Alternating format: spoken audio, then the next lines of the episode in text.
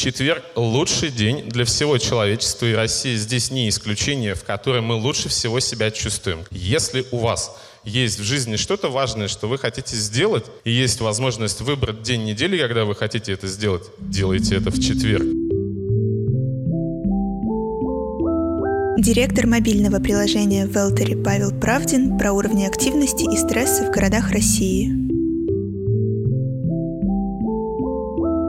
Мы в компании Велтери провели исследование, в котором, в общем, впервые, наверное, собрали объективную картину о том, как в России россияне ведут здоровый образ жизни, как себя чувствуют и что хорошо влияет на их состояние, а что плохо. Начну со сложных вещей, как мы вообще можем измерить состояние здоровья. Есть такая наука, она называется вариабельность сердечного ритма. Ее изобрели э, в Советском Союзе в 60-х годах в космической промышленности, и цель ее была это телеметрическое, то есть дистанционное мониторирование состояния космонавтов.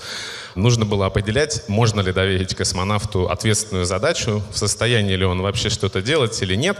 А, если очень очень поверхностно и просто. Работает это следующим образом. В течение нескольких минут регистрируется частота сердечных сокращений, а если быть точным, интервалы между ударами сердца, РР-интервалы.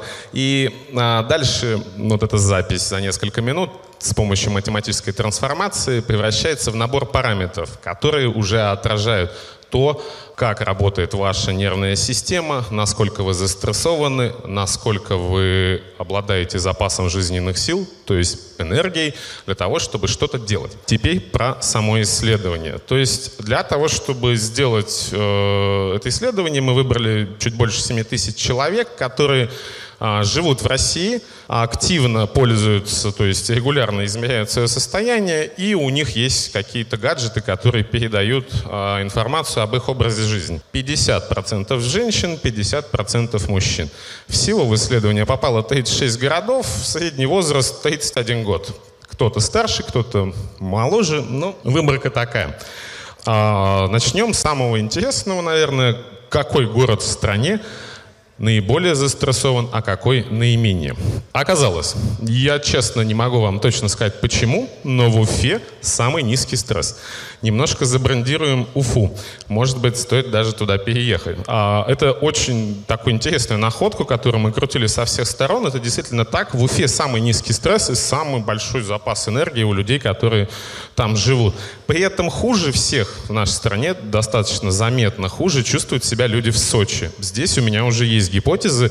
Вероятно, это и то, что туда приезжают отдыхать, и отдыхают не, не самым зожным образом, но, возможно, какие-то другие факторы также влияют. В целом по стране нет у нас картины такой, что у нас все очень застрессованы. То есть среднее состояние среднего россиянина – это состояние эустресса, когда у вас есть здоровый, нормальный стресс, который, собственно, мотивирует нас что-то делать. Отсутствие стресса тоже плохо, поэтому эустресс – это хорошо. Но сказать, что мы все полны сил – а, в среднем по стране не могу. То есть мы вот в среднем так вот немножко уставшие. Да?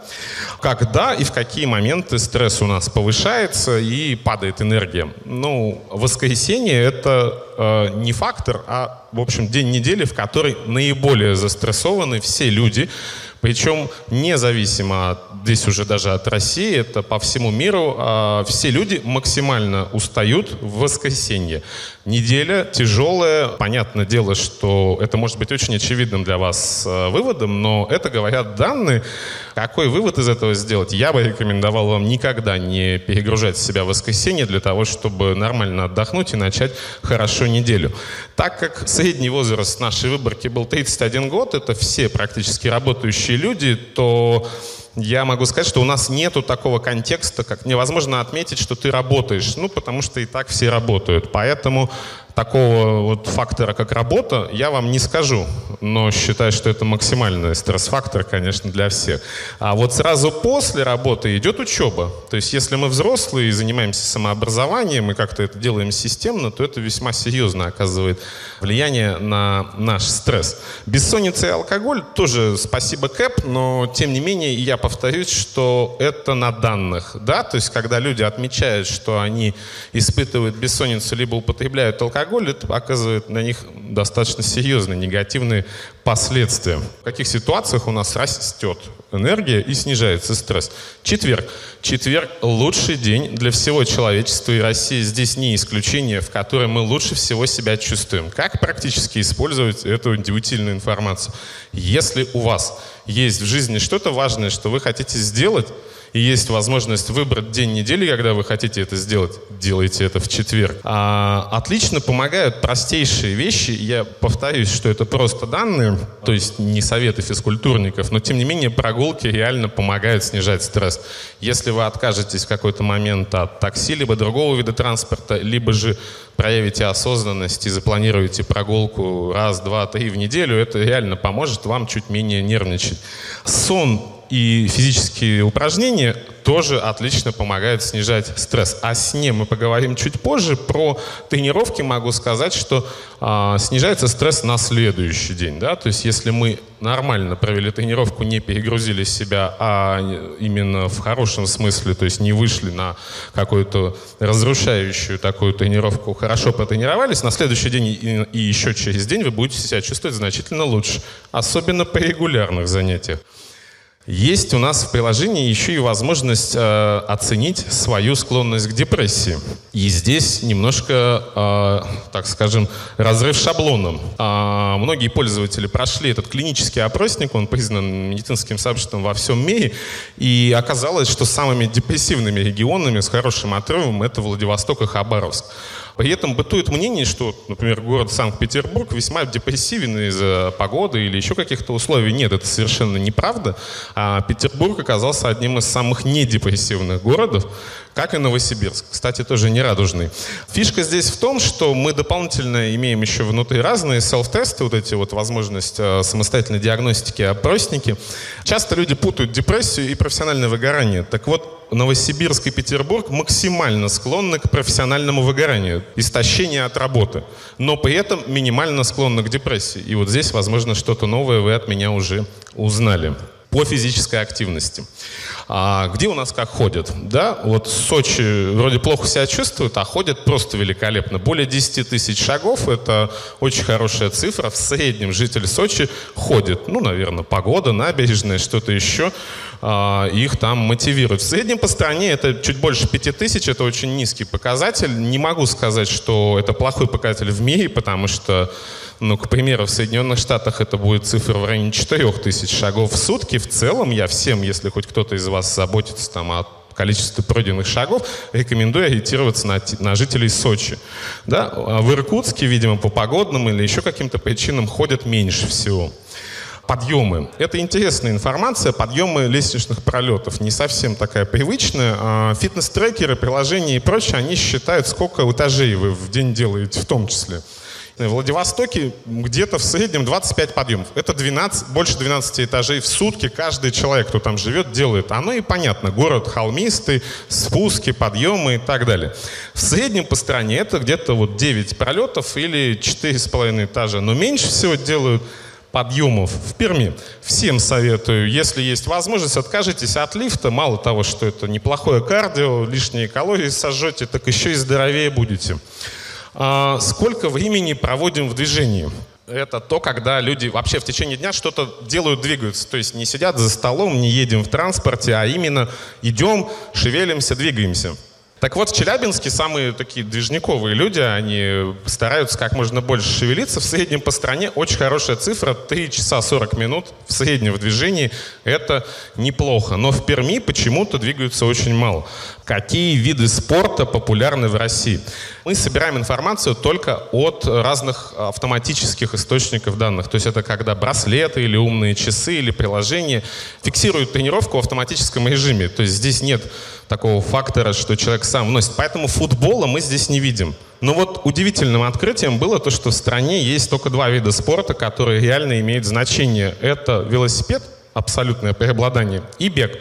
Силовые плавания и прочие виды спорта совершенно незаметны, и это немножко странно для меня, потому что в других странах это не так. Там обычно классический набор всех э, видов спорта, а вот у нас как-то не особо это любят.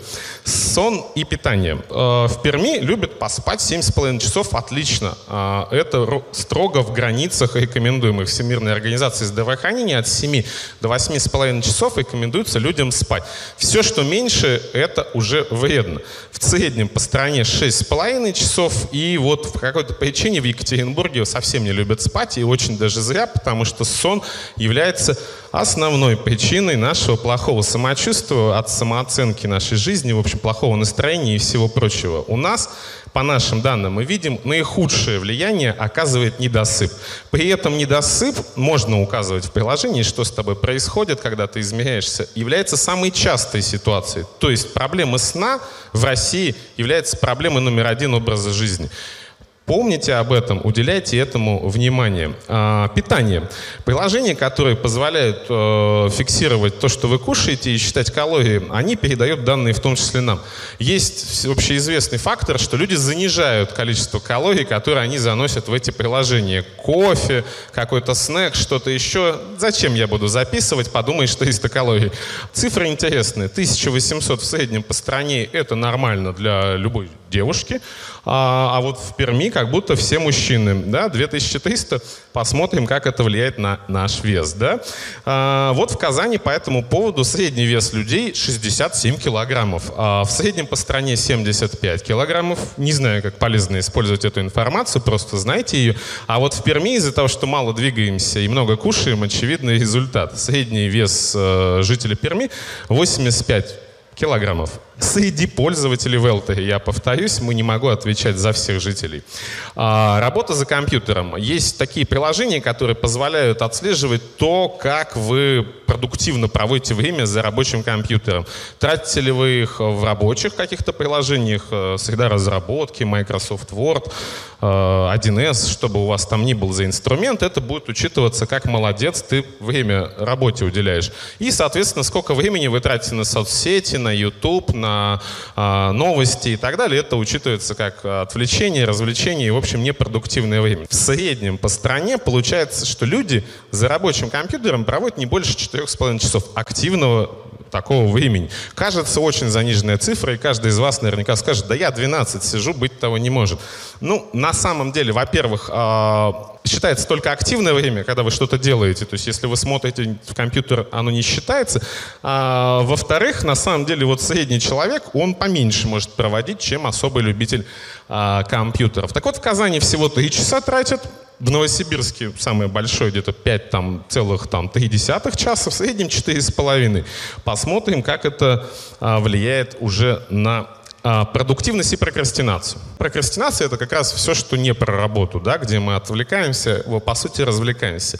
24% рабочего времени тратится на то самое развлечение и 76% на работу.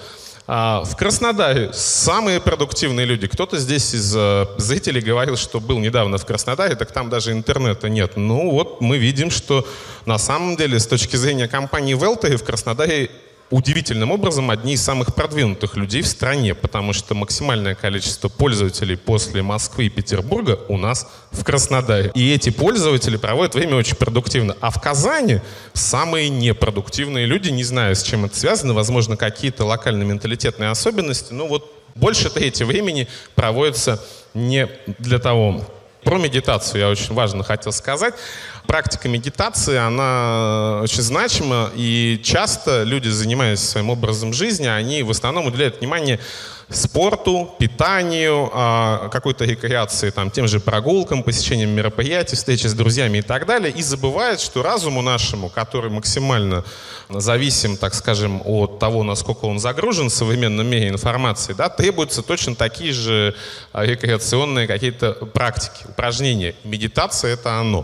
В данном случае я не говорю не про какие философские или религиозные, тем более, вещи. Я говорю очень практические вещи, которые предлагают в современном мире простые мобильные приложения по вот, медитации, они вам помогут, подскажут. И вот у нас в стране ситуация с этим на самом деле плохая в среднем по стране 4,5 минуты за одну сессию. Для того, чтобы получить практический эффект от э, минут осознанности или медитации, да, необходимо проводить за сессию минимум 10 минут и пропрактиковать недельку-другую, и вы сразу заметите результат, как улучшится ваше и настроение, и состояние. А если вы используете приложение Велта, вы можете сделать замер до медитации и после, и сразу же увидеть, как это повлияло на ваш стресс. Так вот, в Иркутске меньше всех ходят, но при этом больше всех медитируют. Причем больше всех и дольше всех. Что-то опять географическое, там локальное свое. А меньше всех уделяют этому внимание в Новосибирске. Видимо, некогда от компьютера оторваться. А, две минуты совершенно точно бесполезная медитация, вы ничего не получите с нее. А, но я всем рекомендую уделить этому способу рекреации внимание. Финал. Первое. Спать. Экраны смартфонов, э, вывески на улице, ночная жизнь, все это провоцирует вас на депривацию сна, то есть лишение себя сна. Мы постоянно засиживаемся, мы смотрим сериалы, мы лишаем себя сна, и это самая большая проблема в образе жизни вот на сегодняшний день. Не лишайте себя сна. Имейте осознанное отношение к гигиене сна. Узнайте, как вообще работает сон с точки зрения условий, в которых надо спать, что нужна определенная температура, что нужно следить за содержанием углекислого газа в вашей спальне, что вообще сон в целом оказывает максимальное влияние на ваше здоровье как в краткосрочной перспективе, как вы себя чувствуете в следующий день, так и в долгосрочной. Куча исследований говорит о том, что лишение себя сна приводит к хроническим болезням и даже к части онкологии приводит лишение себя сна. Недавно Нобелевскую премию дали а, группе исследователей, которые еще и доказали так называемые циркадные ритмы, то есть спать надо ночью, а не днем. И если вы работаете по ночам, немедленно увольняйтесь, ищите другую работу, вы уничтожаете свое здоровье. Человек не спроектирован для работы по ночам. А, ходить. Вы все можете ходить, вне зависимости от своей спортивной подготовки. Эволюционно человек также был спроектирован под ходьбу все остальное уже э, более экстремальные нагрузки. А, во-первых, ходьба 100% снижает стресс, а во-вторых, вы можете попробовать прогуляться перед сном, и вы узнаете, что это улучшит ваш сон, и получите первый совет. Но самое интересное здесь было недавние книги, которые по исследованиям ходьбы, которые вышли, они говорят все в, одно, в один голос о том, что ходьба дает boost, ну то есть ускоряет вашу продуктивность. То есть 40 и более минут непрерывной ходьбы способна создать определенное состояние в вашем разуме, что вы сложную проблему можете решить с большей креативностью. Короче, когда затык, когда не знаешь, что делать, а вопрос сложный, решение принимать надо, встаем и идем. Идем час, идем два, значительно качественнее придут решения, значительно лучше будут работать мозги именно в процессе ходьбы. Как только вы остановитесь, эффект слетит сразу. Даже 10 минут не поддержится. Поэтому рассчитывайте в ходьбе и найти решение на ваш вопрос. Но самое главное – это осознанно восстанавливаться. Это все то, про что вообще мы делаем свой продукт, но под осознанным восстановлением я имею в виду о том, что мы отлично умеем управлять э, своей работой, все тут э, гуру продуктивности, getting things done, time management, куча каких-то еще методологий, инструментов.